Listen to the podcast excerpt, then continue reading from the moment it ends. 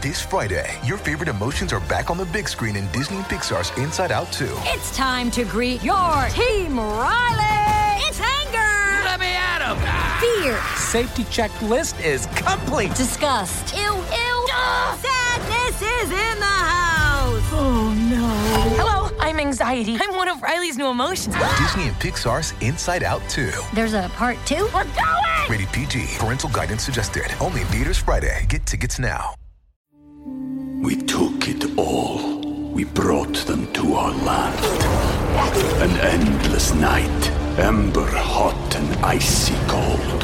The rage of the earth. We made this curse. Carved it in the blood on our backs. We did not see. We could not, but she did. And in the end, What will I become? Senua Saga. Hellblade 2. Play it now with Game Pass.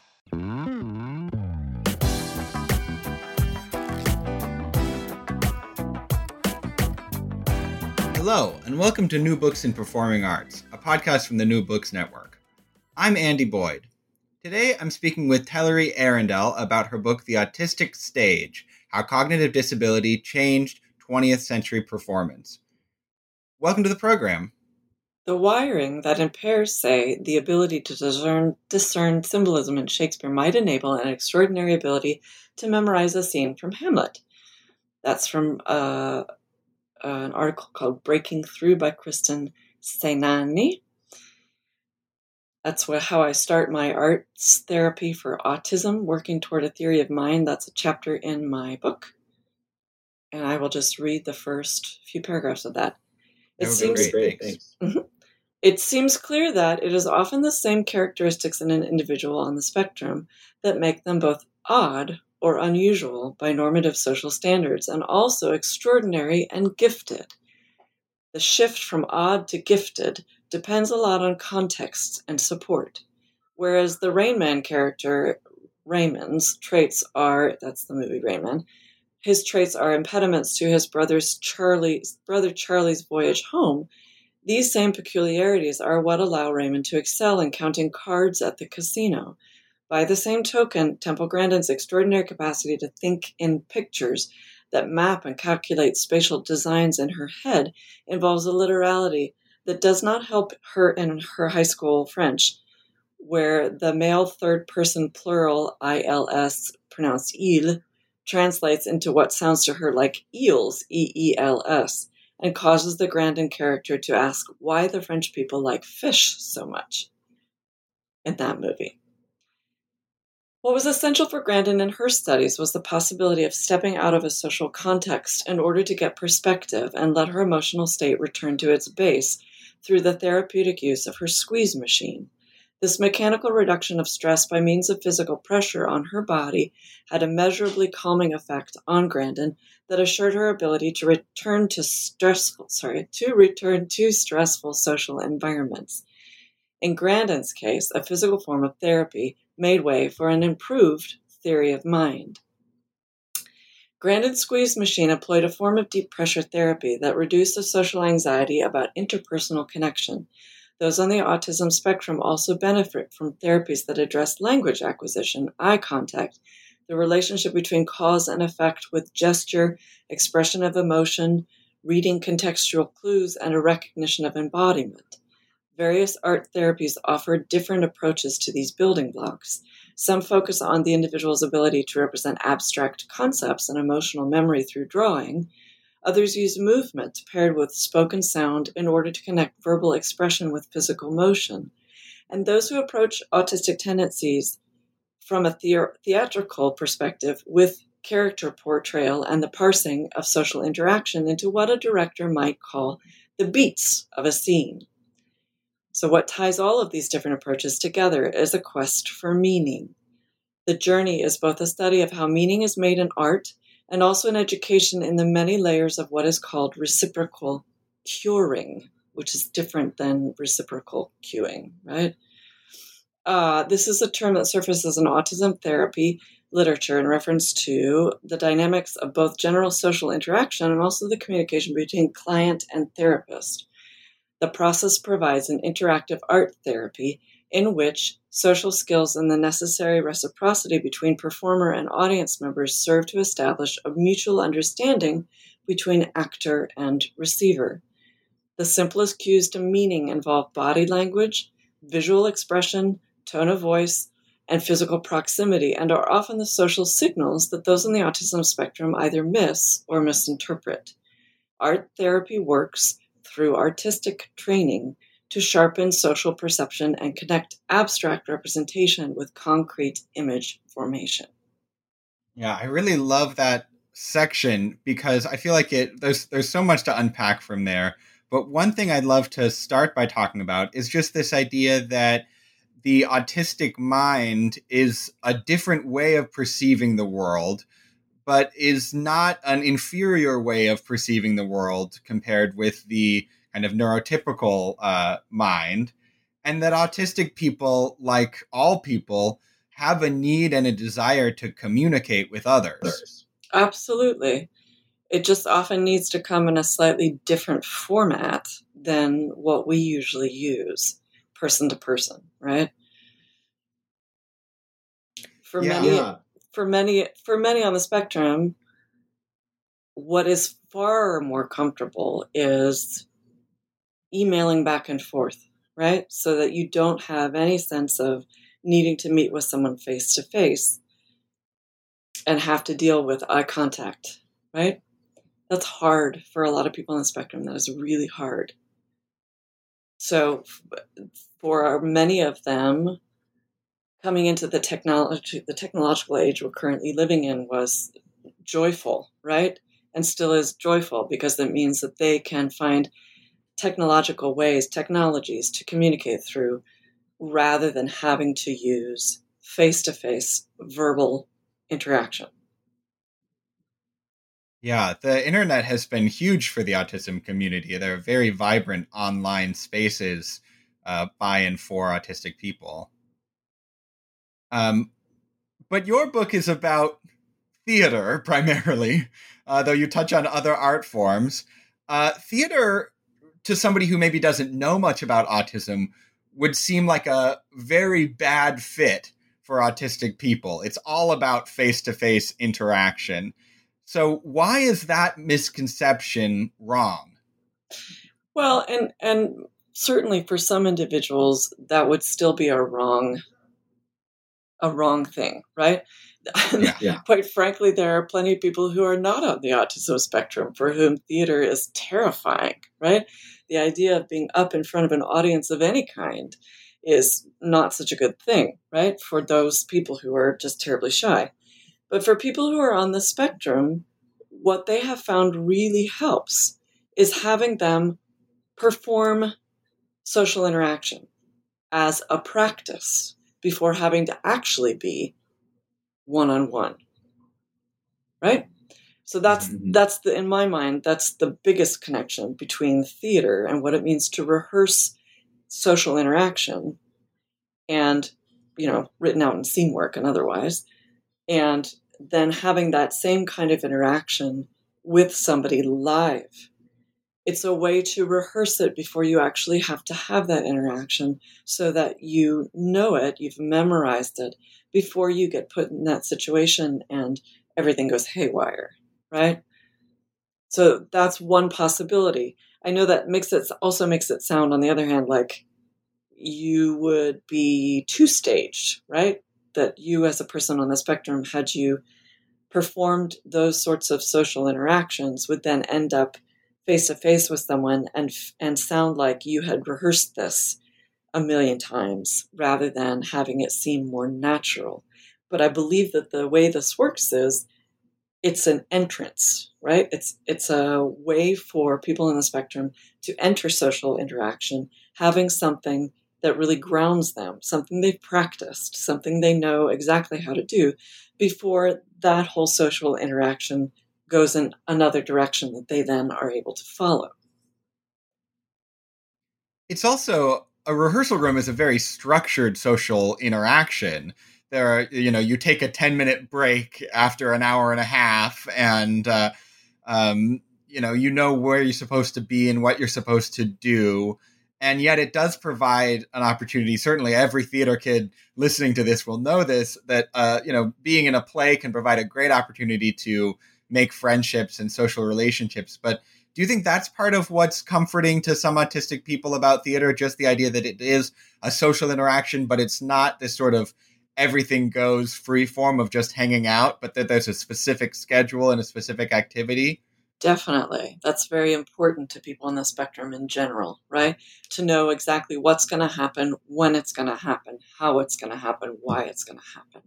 Stuff that gets thrown at them that they're not expecting just puts them off track completely. So I think within the rehearsal space is definitely supposed to be a safe space, right? Those of us who have taught any kind of performance classes, you have to get people all in the same space on the same page about who how to interact with each other in ways that are helpful rather than harmful right so those kinds of whether it's a rehearsal space or uh, an acting classroom those spaces are places where the people who are instructing know that it needs to be a safe environment right so it's always got to be about constructive criticism rather than destructive criticism.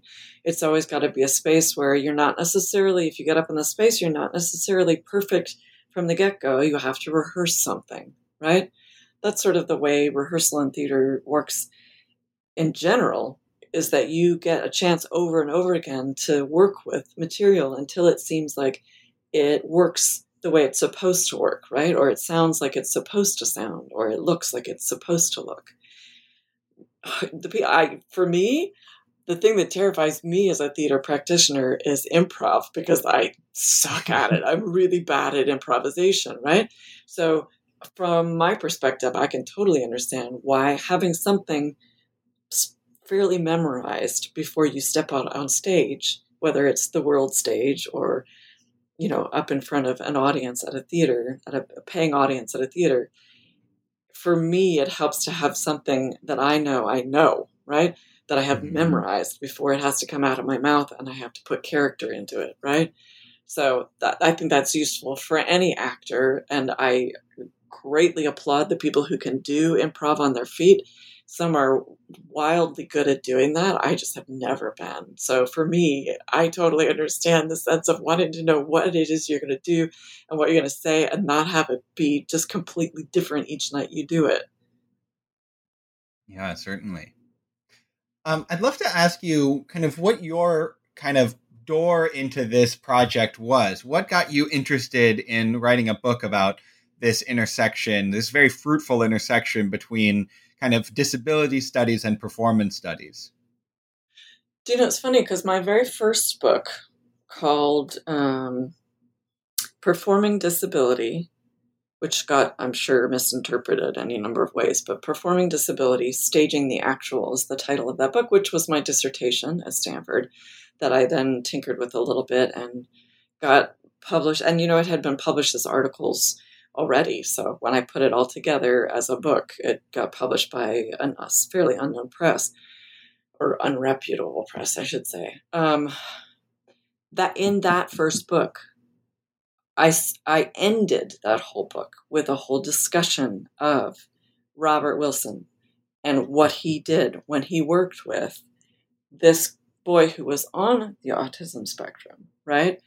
And Christopher Knowles that whole interaction between the two of them, although there is all kinds of complicated politics that went into their interactions as two artistic practitioners, there was also, uh, I thought, a really wonderful back and forth learning process where Robert Wilson, whether he took things from Christopher Knowles and used them for his own benefit and things like Einstein on the Beach, right, which was very, very famous at the time, whether he plugged into the way Christopher Knowles thought about things and did things and felt like that really resonated with, with how he, as Robert Wilson, thought about the world, whether he just wanted to change perspective, which may have been the only reason he actually got involved in any of that with Christopher Knowles I'm not sure any of the the answers to any of those questions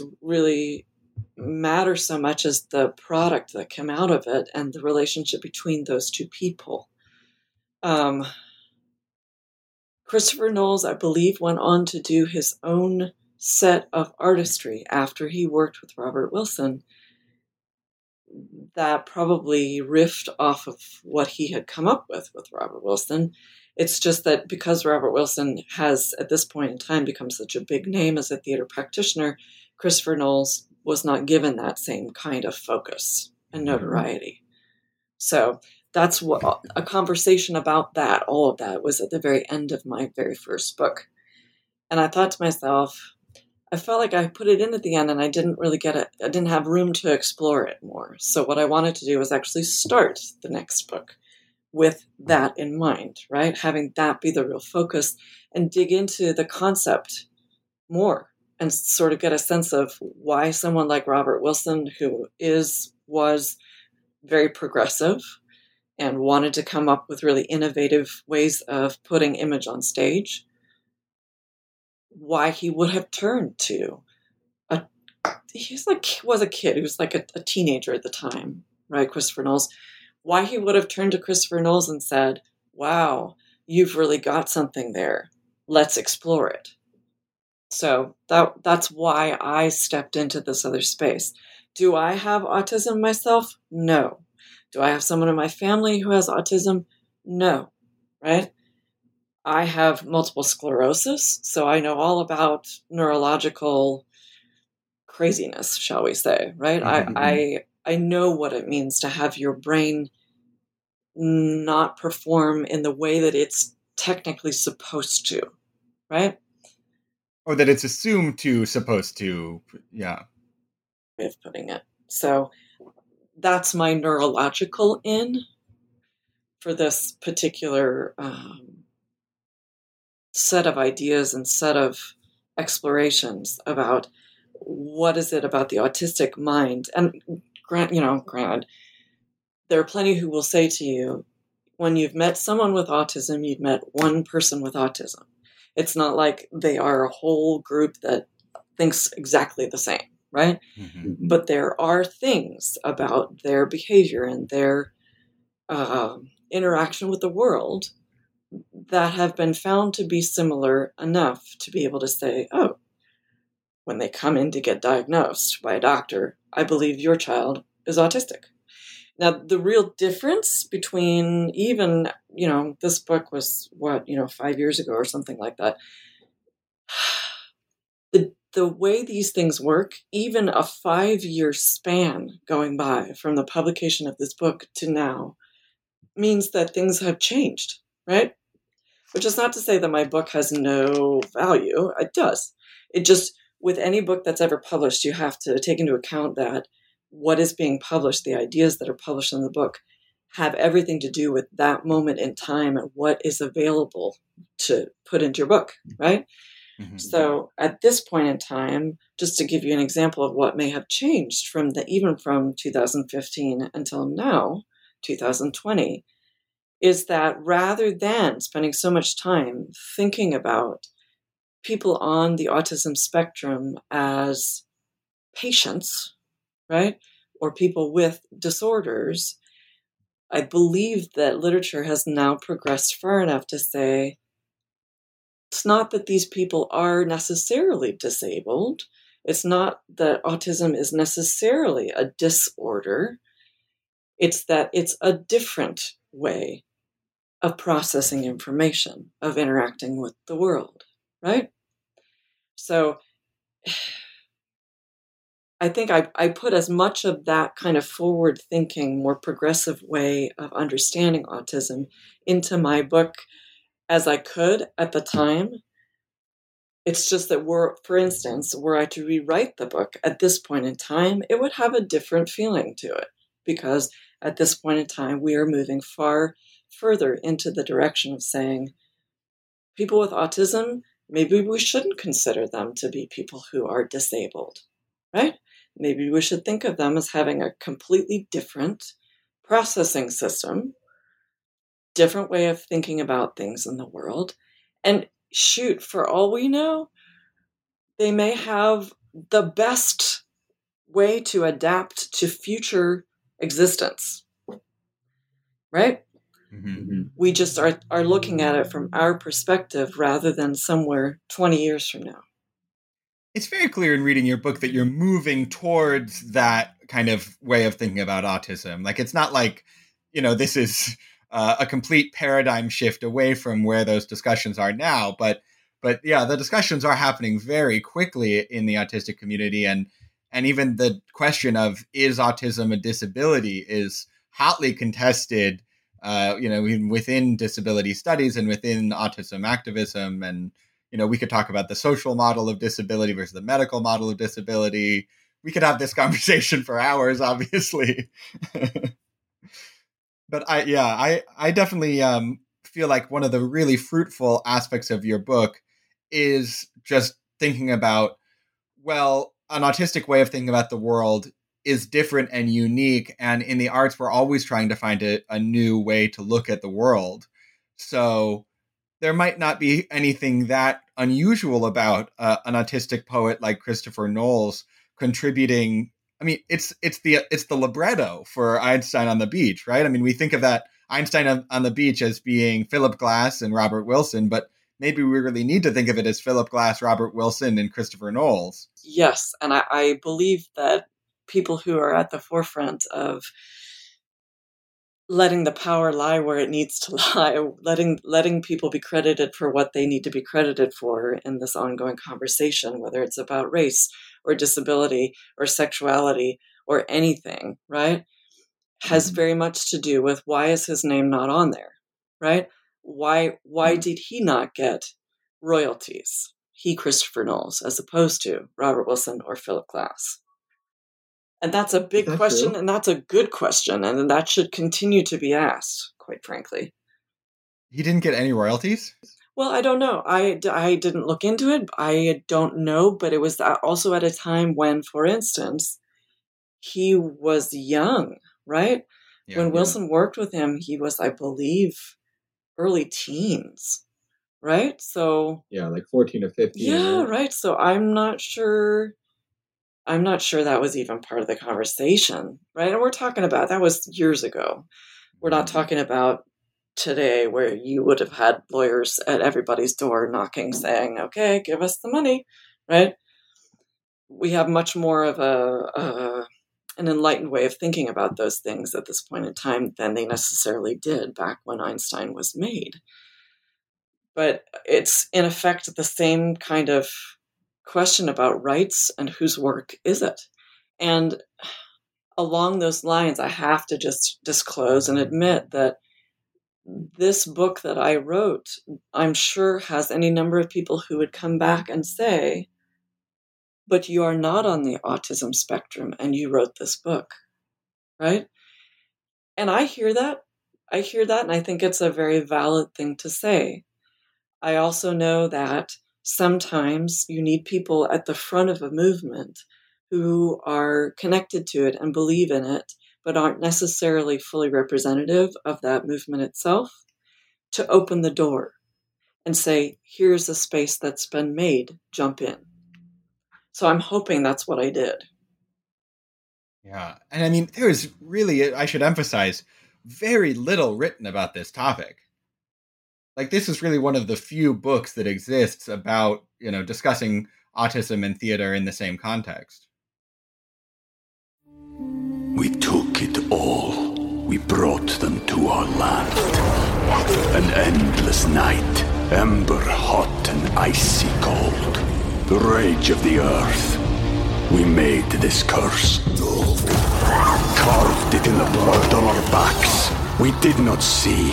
We could not, but she did. And in the end... What will I become? Senua Saga. Hellblade 2. Play it now with Game Pass. I'd love to talk a little bit more about the other specific chapters. We've talked a bit about Einstein on the beach. Uh, but you also talk about uh, Pig Iron Theater Company's production Chekhov Lizard Brain. What a title. Uh, some of our listeners probably will have heard of Pig Iron, but some probably won't. Could you talk a bit about Pig Iron uh, and and your involvement with the company, and then we'll move into a discussion of this particular piece? Absolutely. That would be good for people to hear. Pig Iron, I have to say, was like any number of small independent theater companies. We start, I was one of the founding members of it, although they went on to take it public and, you know, do all kinds of amazing international and domestic work with it, with the company. They are still located in Philadelphia. They do work in Philadelphia and New York, in various European countries. They have done any number of things that's worth looking up, right? This piece I included both because I had been one of the founding members, but also because for me it was a wild conception of a meeting ground between Anton Chekhov and the way he writes his wrote his work, right? And autistic minds, the way that autism structures things. So this particular character within that, and I should say more about Pig Iron, sorry, before I switch. Um, Pig Iron got started, the three people who who sort of mm, gathered all of us when we were all still students at Swarthmore College, uh, Dan Rothenberg and uh, Quinn Bauriedel, whose first name is actually Gabriel, so it's Gabriel Quinn Bauriedel, although it goes by Quinn, uh, and Dito van Reigersberg those three had service served as the three artistic directors for the company for any number of years. I think Dito has now stepped out of that to do his own work more, um, although he's still connected with Pig Iron, obviously. The two people who are still the artistic directors of that company at this moment, Quinn and Dan, both spent I think it was two years after they graduated from college at the Jacques Lecoq School of Mime in Paris. And I say mime, you'd have to understand that it's not just all about red nosed clowns, right? It's a very different way of miming, right? And a much more deep and I think really useful exploration of the the crazy line between like very definite line and crazy line between tragedy and comedy. Mm-hmm. And if mm-hmm. you've done any kind of clowning, you would understand that statement because you cannot be a clown without being able to ride that line between tragedy and comedy in the best of ways, right? Um, so that's where that's where we started.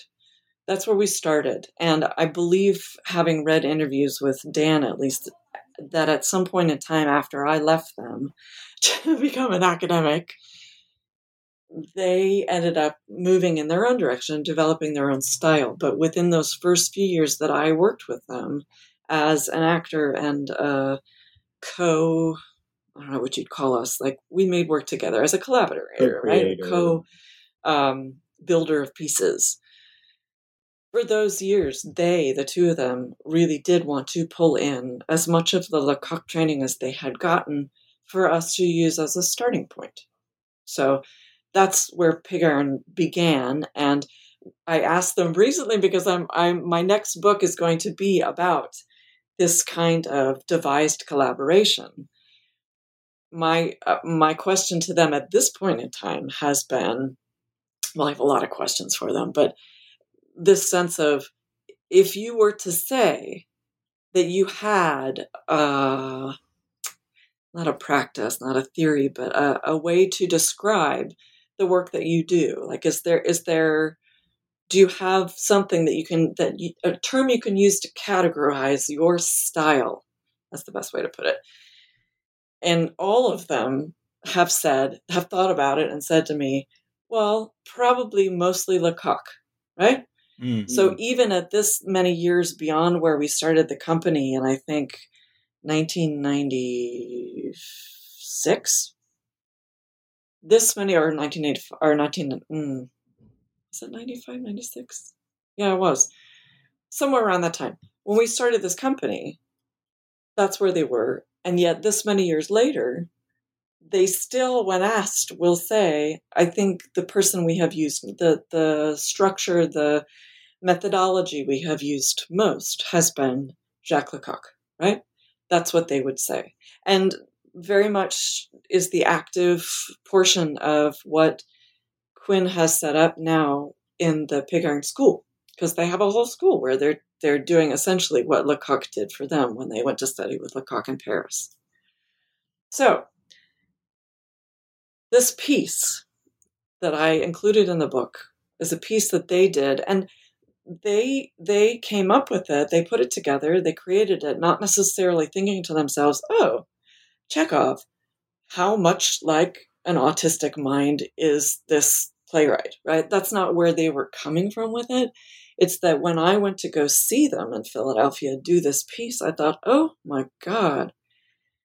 It was like autism made every bit of sense of Chekhov, and Chekhov made every bit of sense of autism, right? Mm-hmm.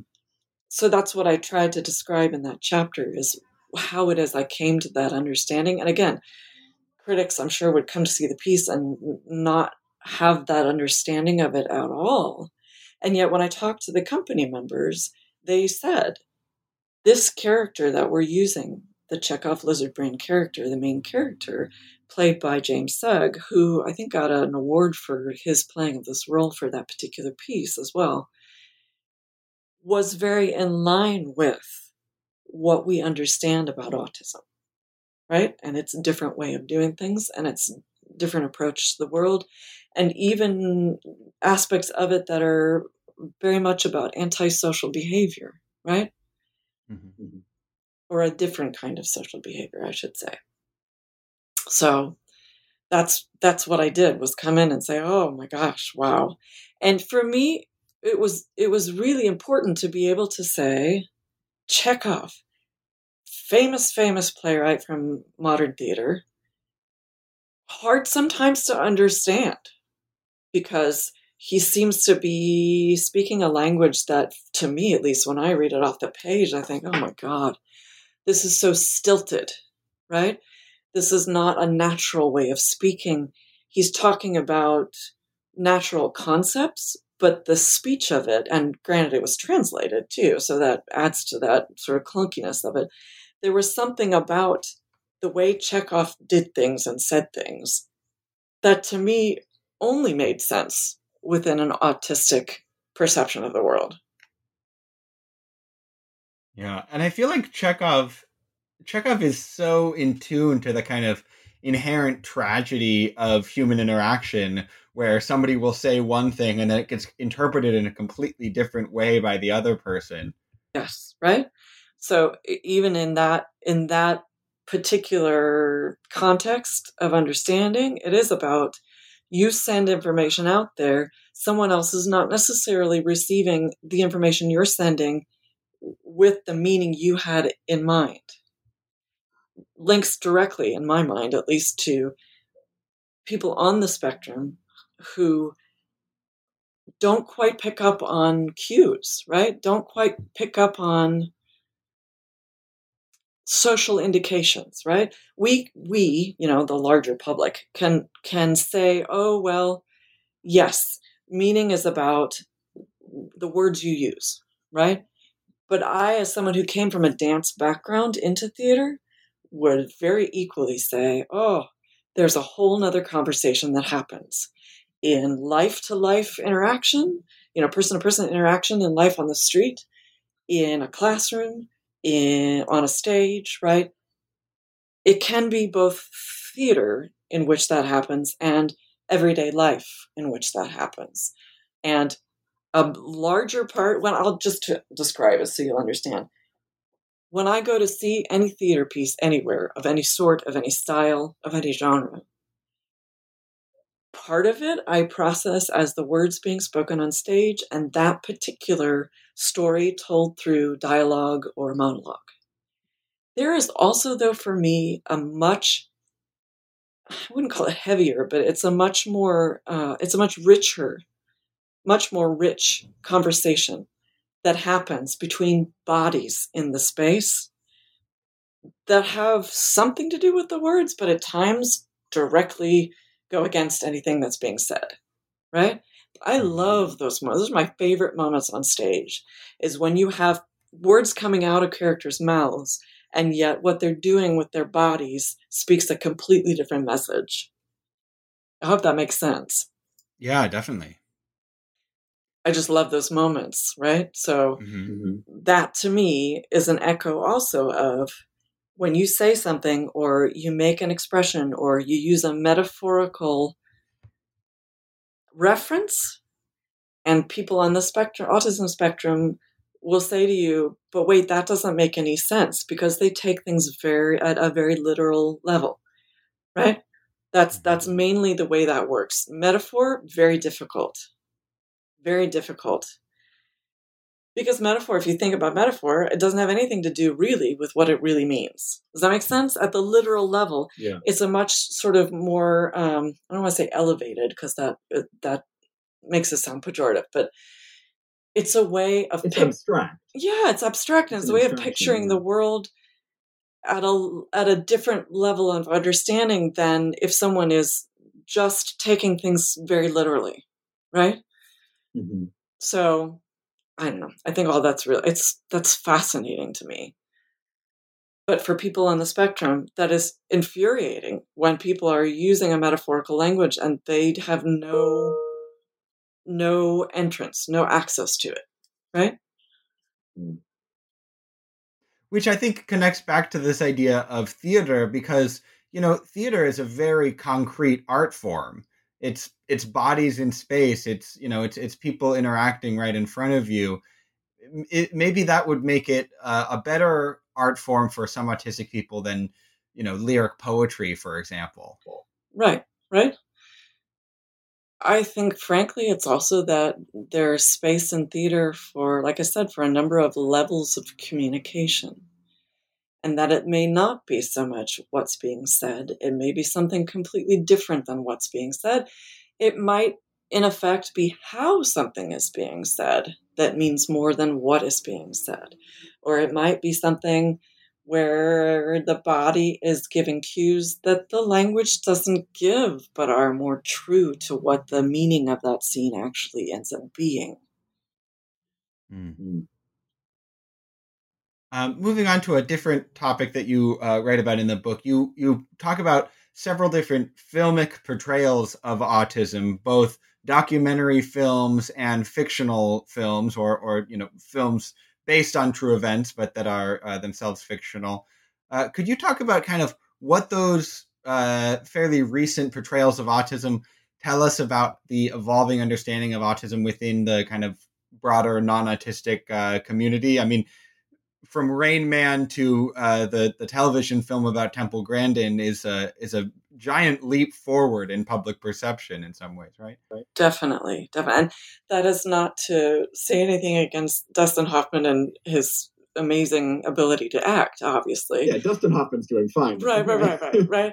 Um, Temple, I'll tell you a lot about it. Temple Grandin, this film that they made with her is, is a big difference, right? hmm the two people whose names, of course, I'm blanking on, the two directors, or the director plus his cohort, right, made this film very much in conversation with Temple Grandin because it was about her, right? It's a mm-hmm. biopic, is what it is. And it's a brilliant biopic and made in ways that, to me, indicate that these two people making the film not only conversed with her, but let her edit things ha, you know came to a, a, an understanding of who she was and how to tell her how best to tell her story in ways that used her language and her way of processing information rather than trying to put a story onto her. Does that make sense? There are any Yeah. Uh, throughout history there are any number of films made of you know historical films made about big figures that don't involve any kind of conversation with those figures at all. But the fact that she was still alive and is still alive meant, I think, from the from the get go with that film, that they had to really interact with her and ask her questions and say, "Are we filmmakers who are not on the autism spectrum accurately portraying your life and your experience on the spectrum?" That was really, really, really, really important. Which is not to say that Temple Grandin made the film, right? Because she didn't. She's an academic, just like I am. And although I'm sure she could make a film about her life, shh, that was not what she was doing. She's a writer, right? But they made this film that I think shook the world, right? Really, um, and yes, looking back at Rain Man and straightforward to this movie, Temple Grandin, the gap in between who's in a who's in charge of the representation, b how many people have they talked to about it, c did they let her be in on the final decisions about the film and what was in the film? Yes, is the answer to that question. And that's really unusual, right? That's really unusual. Having mm-hmm. come from, and the film sort of tracks this, having come from a time in our collective history where autism was understood as a deficit and doctors would flat out say to the parents of uh, kids who are on the spectrum, oh, you should institutionalize this person for different reasons because they weren't talking at age four, right?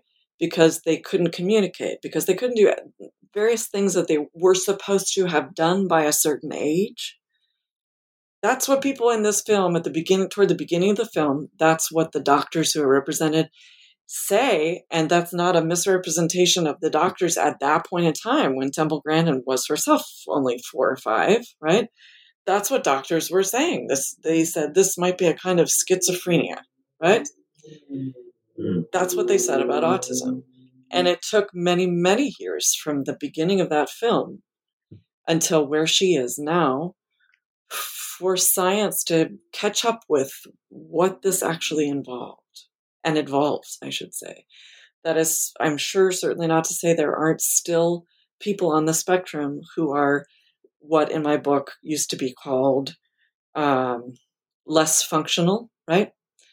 Versus mm-hmm. high functioning versus low functioning. So many of these people might be what would be considered low functioning. Although, what's wild is that over the course of time that this film depicts, Temple Grandin, as a four year old, was considered either schizophrenic or um, just didn't have the intelligence level that she would need to even be starting a public school system, right? So going mm-hmm. from that to the point where she is now, where she has basically designed the dipping vats in cattle ranches I think the number, the percentage of the the ranches that she has done this for is something crazy like 50 to 60 percent within our own country, right? This is a mm-hmm. person who radicalized the cattle industry. And yet, at age four, the doctor said to her mother, Oh, you should put her in an institution. There's not much else we can do for her. Right? Yeah. yeah. This functioning language is so absurd in a way because nobody's good at everything. You know, so an autistic person is going to be good at some things and won't be good at other things, just like everyone else. You know, they they might be the the extremes might be a little bit uh, more dr- drastic in the case of an autistic person than in case of a neurotypical person, but it's not like you know, it's not like somebody who isn't autistic is going to be brilliant at everything they try just because they were, you know, blessed with a neurotypical brain or something. Exactly. And I will say the class that I teach a class at Missouri State University, and I have for the whole time I've been here since 2008. I teach a class that's called Theater for Social Change. And this is a class where different people coming into it to teach it would obviously do very different things. I tend to make it a class where I do a broad spectrum study, intellectual study of people who have made theater for social change even possible today, right, as examples.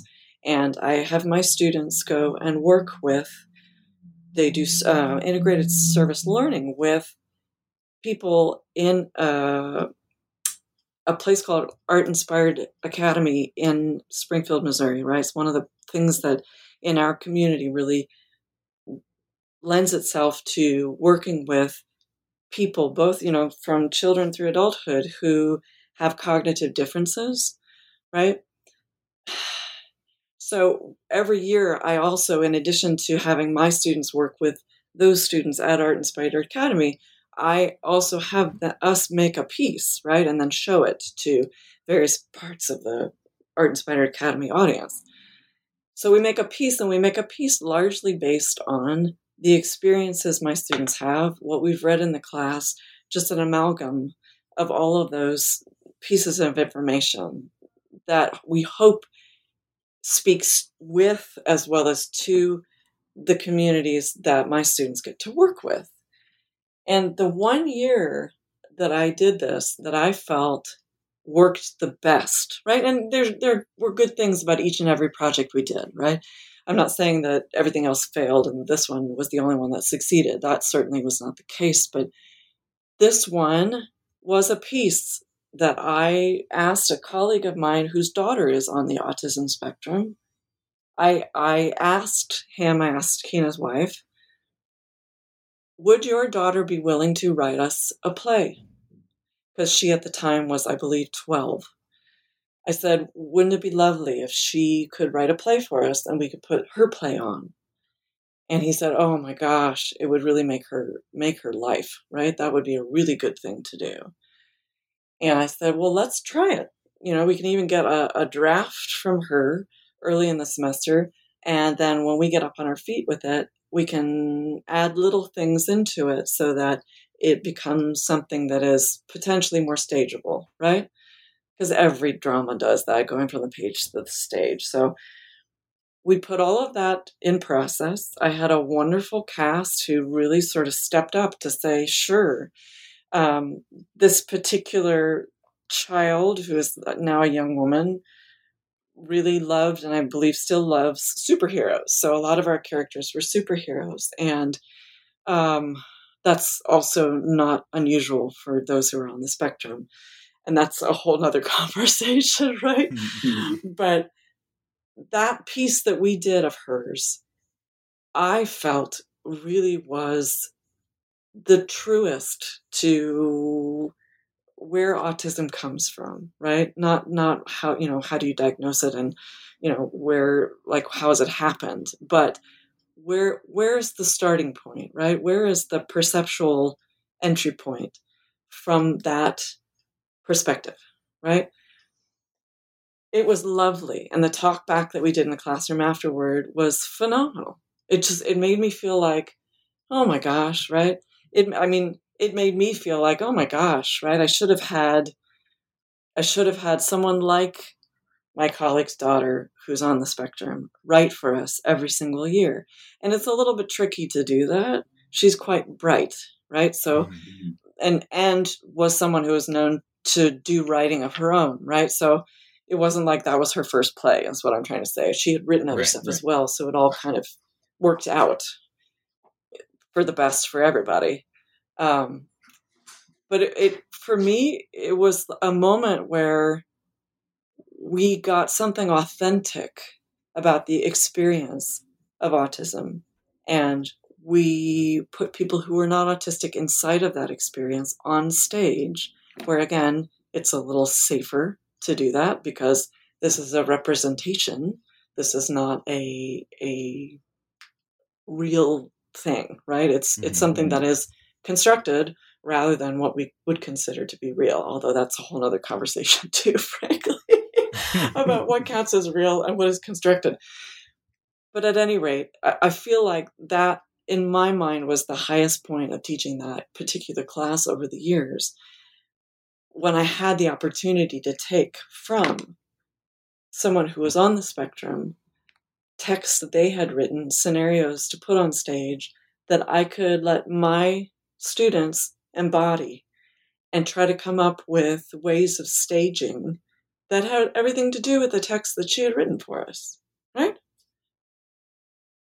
And that, I think, quite frankly, that is where any number of disability representation structures, situations are at this moment in time is the sense of rather than, you know, and in my own ways, I guess I, I fell into the the spot same spot that Robert Wilson did, the sense of, oh, let's take from and put on stage, right? Robert Wilson saying, oh, Christopher Knowles has such a cool way of looking at things in the world. Let's take his perspective and make this whole piece basically from his perspective. It's it's a little bit it was a little bit of that, me saying to this person, hey, write us a play from your perspective, and let's let it be about whatever you want it to be about, and know that it is going to say something about autism that we would like to put up on stage on our feet. Right? So it has it has echoes of what robert wilson did with christopher knowles only this time around what was lovely about it was that i got to advertise it to the community as a play that had been written by a person who is on the spectrum i didn't put that in the program right i put mm-hmm. her name i didn't say this person she has autism right but that should have been fairly obvious to the people who were watching what we put up in the space. The sense that this was not written by some, this was not a play written by somebody who didn't have literal experience as someone on the autism spectrum. Yeah. And what was lovely about it for me, and definitely came out in the talkback, was the sense that people watching saw this and didn't think to themselves, oh i can't i can't understand that experience or oh i have no entrance into that experience or oh that's just too beyond me right people watched this and really connected with it right? And whether they connected with it because we were using superheroes or whether they connected with it because it was students within the community themselves who were putting this on whether they connected with it just for the sheer sense of having their having the the people at art inspired who came to see the piece right i always every time i do work with them i have at least some contingent from their school or one other institution around here who in springfield missouri who uh, addresses cognitive difference and learning. These were people who came up to my students after the play and said to them when we were all in the space said thank you so much for telling my story right? Because mm. they n- almost never get a chance to do that, to come straight up to the artist and say, wow, you were telling my story. I really appreciate that. That also, mind you, didn't stop some from coming up and saying, this part wasn't really right, right? Mm-hmm. And they have every right to say that, that this was one person's experience with autism that we put on stage, not everybody's experience.